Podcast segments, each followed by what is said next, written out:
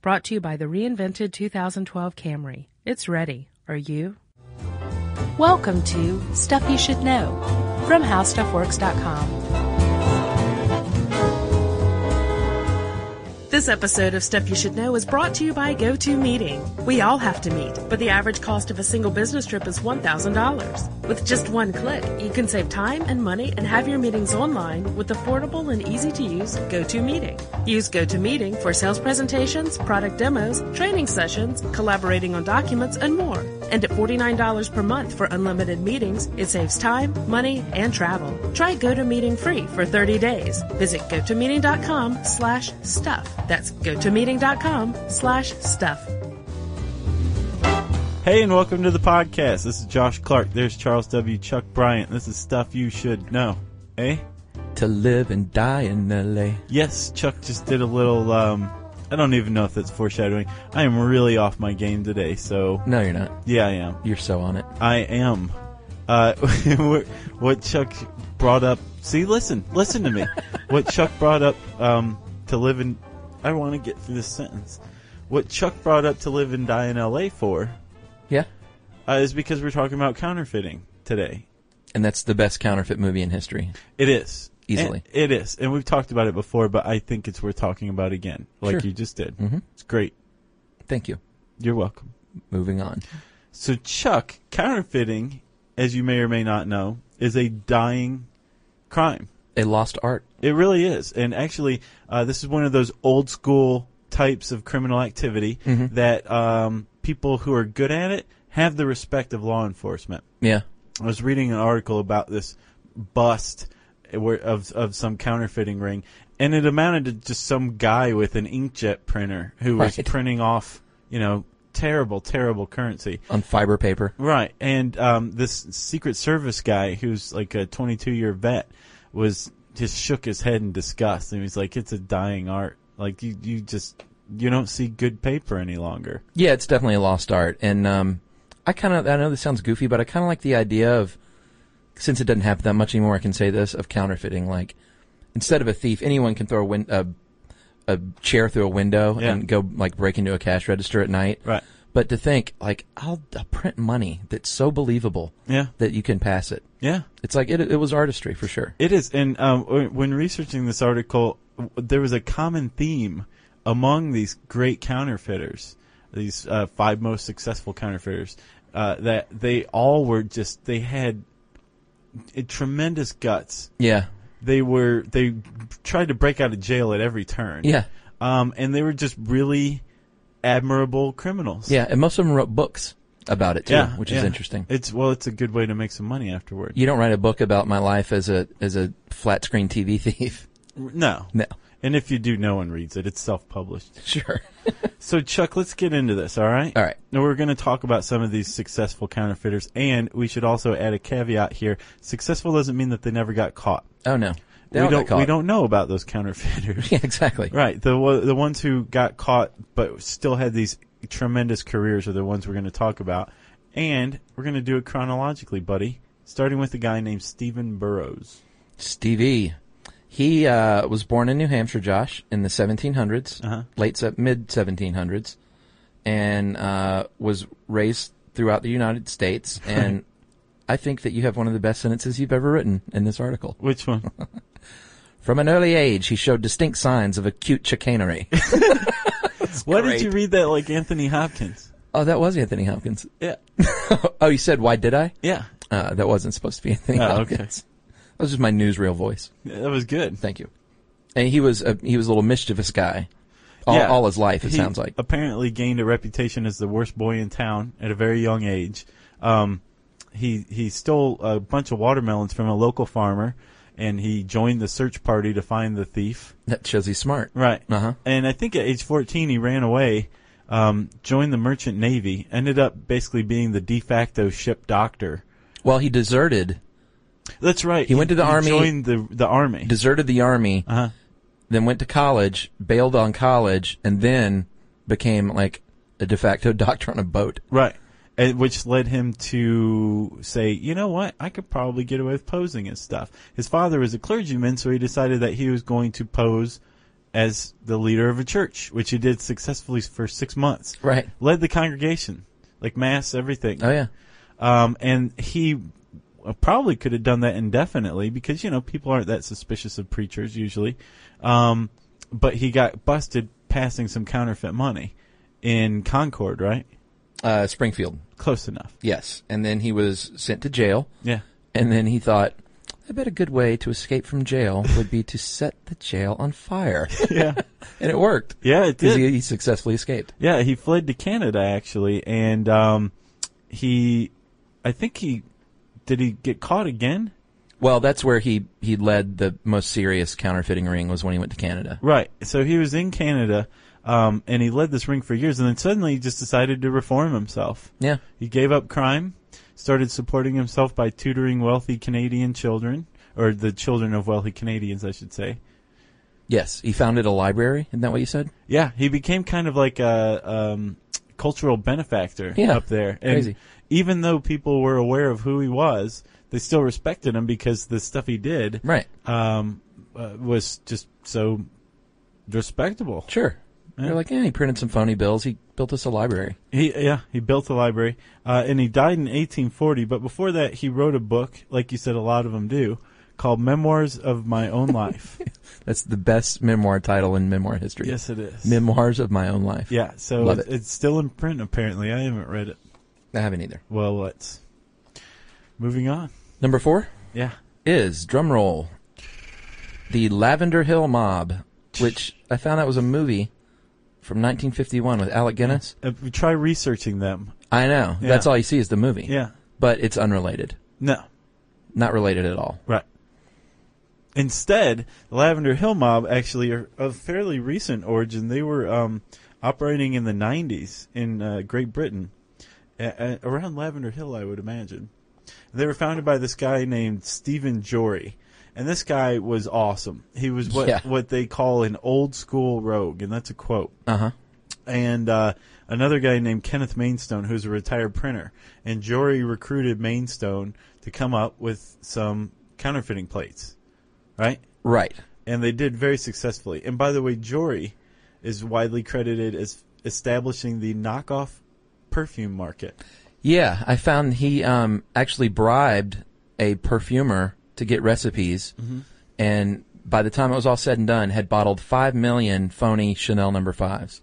Really, it's like Five million. They had a factory in Acapulco making the stuff. That's remember how that? successful Like, he was. If you love Giorgio, or if you like Giorgio, you'll love Ooh La La and like the little spray aerosol can. Yeah. yeah. Oh, when You- was the last time you wore uh, cologne?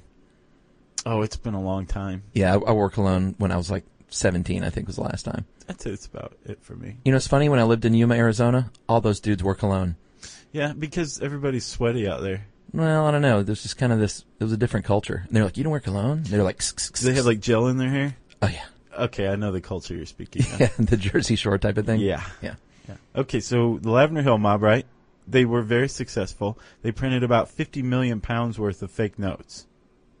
And not pounds by weight, but pound by, you know, their Right. currency. The value. English currency. Yeah. They also sold fake stamps, which I thought was sort of ingenious. It is. But at the same time, it's like, look, you just made 50 million pounds of fake currency. Right. And and one way to get rid of um, counterfeit money is not to just pass it, but you can actually sell it for you know pennies on the dollar Right. to people who know that it's counterfeit and who Sure. are going to go pass it themselves. But um, even for pennies on the dollar, that's still many millions of pounds. Oh, yeah. And these guys are making stamps on the side. Yeah. Well, I just apparently thought it was a little odd. it was a little odd. Apparently, the first bills didn't work out so great, though. Did you hear about that?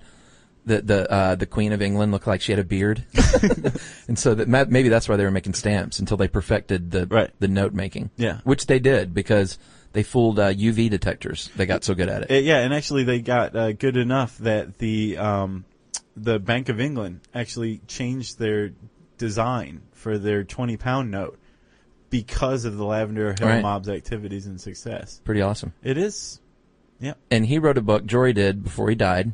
Just died a couple of years ago, didn't he? two thousand six. 2006. Yeah, He it's under two titles. The first one was called Funny Money, decent. The second one was great. Second one was called Loads of Money, and that's one word. Uh-huh. Loads of. Loads of money. The true story of the world's largest ever counterfeiting ring. nice.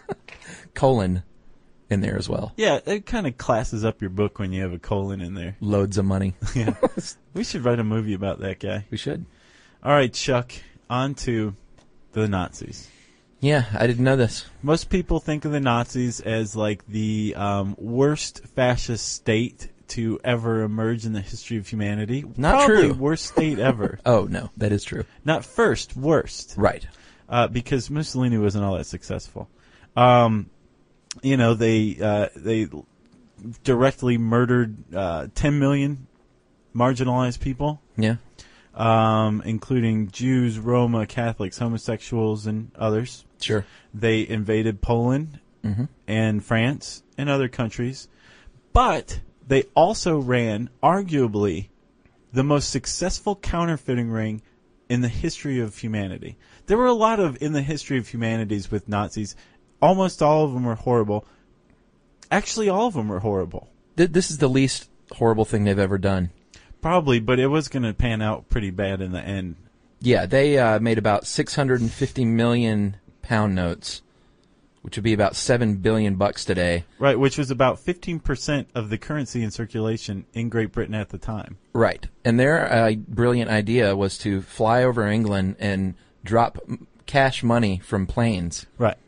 They actually figured out, and this was called Operation Bernhard, after Bernhard Kruger, Yeah. he- who was the- an SS officer who was in charge of this operation. yeah, the head of the operation named the operation after himself. Basically, what they did was they went around and figured out what nearly dead people in their camps used to be printers in the time before the war, and they identified them and drafted them to work in what was called the Devil's Workshop, Right. Which was like a secret printing press or printing office at uh, what is it? S- You you s- you speak German? What camp? Uh, Saskatchewan? No. Uh, Schausenhausen. Nice, Chuck. So they had some guys there, uh, all assembled to crack the um, English currency, and they did, Sachsenhausen. and they did successfully, leading to the 650 million pound notes. Yeah, and they well, they didn't drop it from the plane though. They laundered it, Right. used some of that money to like import things. Yeah. And this isn't factually backed up, but there is rumor that they actually used that money to pay for the rescue of Mussolini. Did they really? Yeah. Well, they apparently made a bunch of cash. They they gave the money to a German businessman who served as a front for him to launder it, and he bought anything of value that he could get his hands on. I bet. with this money, and apparently it wasn't a secret. Like uh, England had known since like 1939 Right. that this was going on, and they tried to close their borders to incoming currency, but it it didn't really work. Right. They finally cracked the American hundred dollar bill just as their camp was liberated. Yeah. And they, they the Nazis knew these guys were coming, so they took all the printing pr- or the, by these guys, the Allies. Uh, they took the printing stuff and threw it in the lakes, blew stuff up with explosives. Right. I don't know why they were trying to cover this aspect of the Holocaust up, you know? Right. Um, and they were about to execute everybody who was involved, and the Allies showed up and saved the day. Yeah, and I think we should point out the idea be- behind all of this was to undermine the economies of England and the United States. Oh, did we not point that out? No. Oh. Which Yeah, is that's a pretty important part. that was the plan. They weren't just like, "Ooh, we'll get English money and s- then we'll buy things." And because you know, if you have a sudden influx of cash, a lot of cash on the on the market Right. leads to inflation. yeah, Yeah. indeed. Uh, there was a BBC TV show, Josh, about this in 1980 called Private Schultz, and then one of the uh, Jewish um, prisoners forced to do this was named Adolf Berger.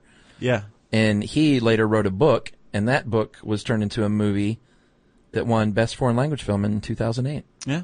What's it called? Uh, the Counterfeiters in English. Nice. Don't ask me what it was in German. I'll have to check it out. Yeah. Moving on, Chuck. Moving on to number two. Charles Ulrich. Yes, not related to Robert Europe. Urich, as far as I know, because there's two different names. Right. Now, this guy was another um, kind of dashing counterfeiter filled with daring do, and he was also a ladies' man, actually. Daring do.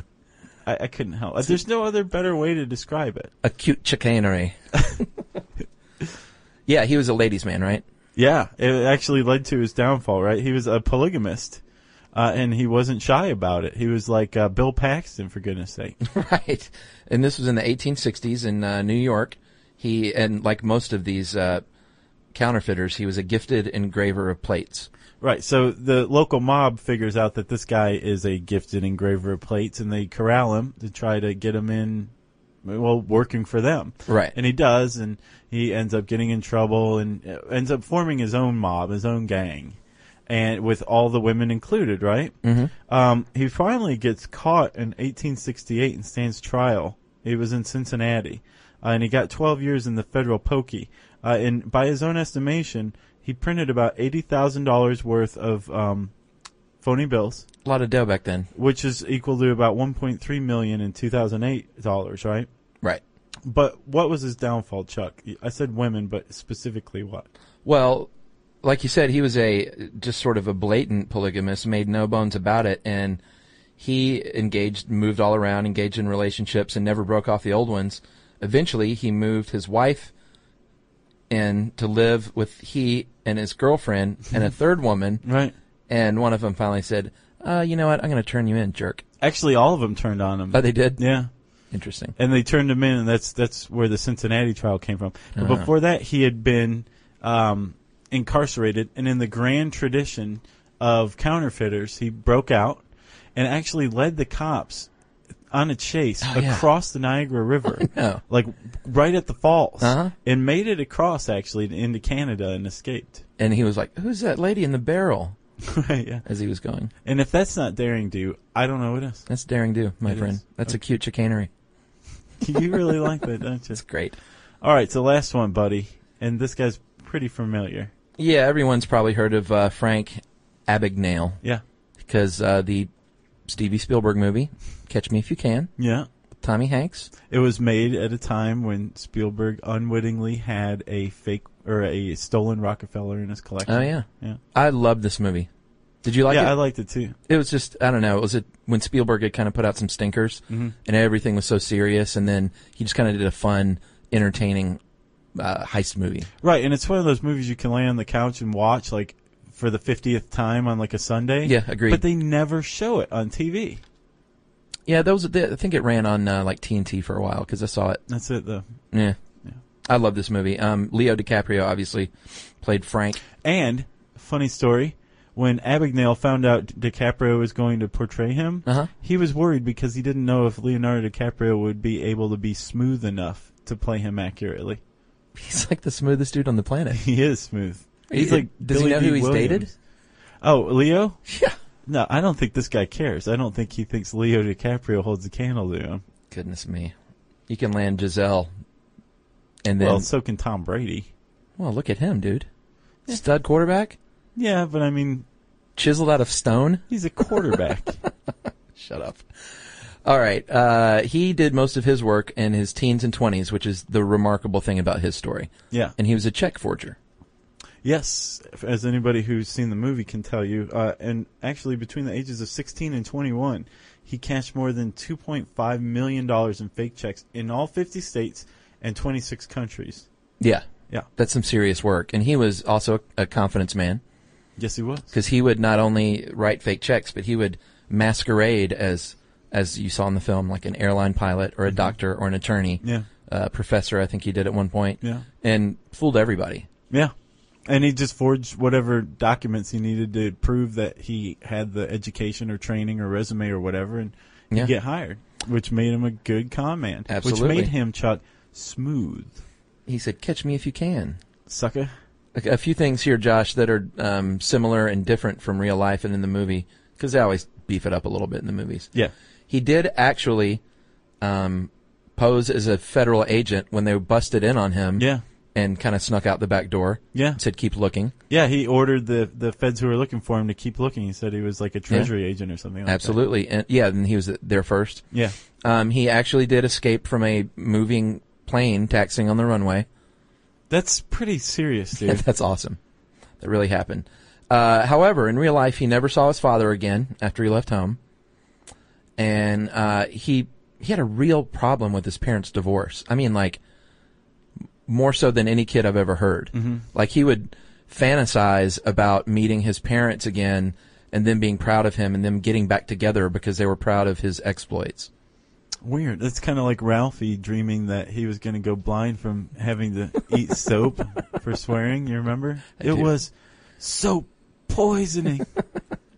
Uh, he was one of four kids, and in the movie, I think he was a an only child. yeah.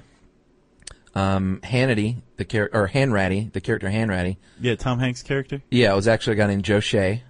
They changed his name. Weird. Yeah, I don't know why. Because they said in the original script it was Joe Shea, and I could never find any reason why they changed it to Hanratty. Did they say anything about Captain America? Did he use the Captain America alias? No, Oh, I didn't notice. Yeah. Uh, he was in the film actually th- as one of the French policemen that nabbed him. At the Oh, end. really? Yeah, he, w- he had a little cameo. Yeah, because he did a uh, a stint in uh, French jail, French prison. French prison. He uh, is actually married. Married a woman. Uh, as soon as he went straight, he married a woman. Still married to her today. Mm-hmm. He's got three sons, and one of his sons is a federal agent. Cool. And he did remain friends with uh, Tom Hanks, or not Tom Hanks, But Tom Hanks. Joe Shea. Joe Shea, gotcha. yeah, And he does uh, he does consulting on like identity fraud and you know bank security and stuff like that, right? yeah. Everyone on your list wrote a book except for number two, Charles Ulrich. Yeah, Well, and the Nazis. yeah. But the other, the guy wrote. Actually, that's He not true. wrote The a guy book, wrote a yeah, book. One of the guys involved. Yeah. Yeah. Charles Ulrich was just too too involved with the ladies. I guess to so. Waste time writing a book. You should write a book about that. Chuck, do you want to finish this? Finish. You want to wrap this turkey up and put it in the oven? Exactly. This episode of Stuff You Should Know is brought to you by GoToMeeting, the affordable way to meet with clients and colleagues. For your free 30-day trial, visit gotomeeting.com slash stuff. Okay, so if you want to see some pictures about the guys that we were just talking about, one I couldn't find, so I used a picture of Dartmouth College. It was the best I could come up with, and I apologize for that. Sorry, you Can Dartmouth. type in uh, counterfeiters, C O U N T E R F E I T E R S, in the handy search bar at howstuffworks.com, which leads us to listener mail. Thank the Lord. Josh, uh, I'm going to call this synesthetes wrote in. Yeah, we got a bunch of them, didn't we? We did. It's cool to know they're out there, being all weird. Uh, this is uh, three quickies. I edited them down, guys. Um, uh, first one's from Jonathan. When I hear spoken words, I see the written forms of the words in my visual field. I see them much the same way I see a memory. They don't scroll across my visual field like a stock ticker, rather, they appear in flashes in seemingly random positions and sizes. I see the words most clearly when I'm deeply focused on the content of speech, like at a lecture, or when I'm listening to lyricized music. I often see even see words when I'm dreaming. As for the color, the best I can do is say that they are a generic sans serif font, white fill with black borders Cool. and he's a, a researcher at UC San Diego.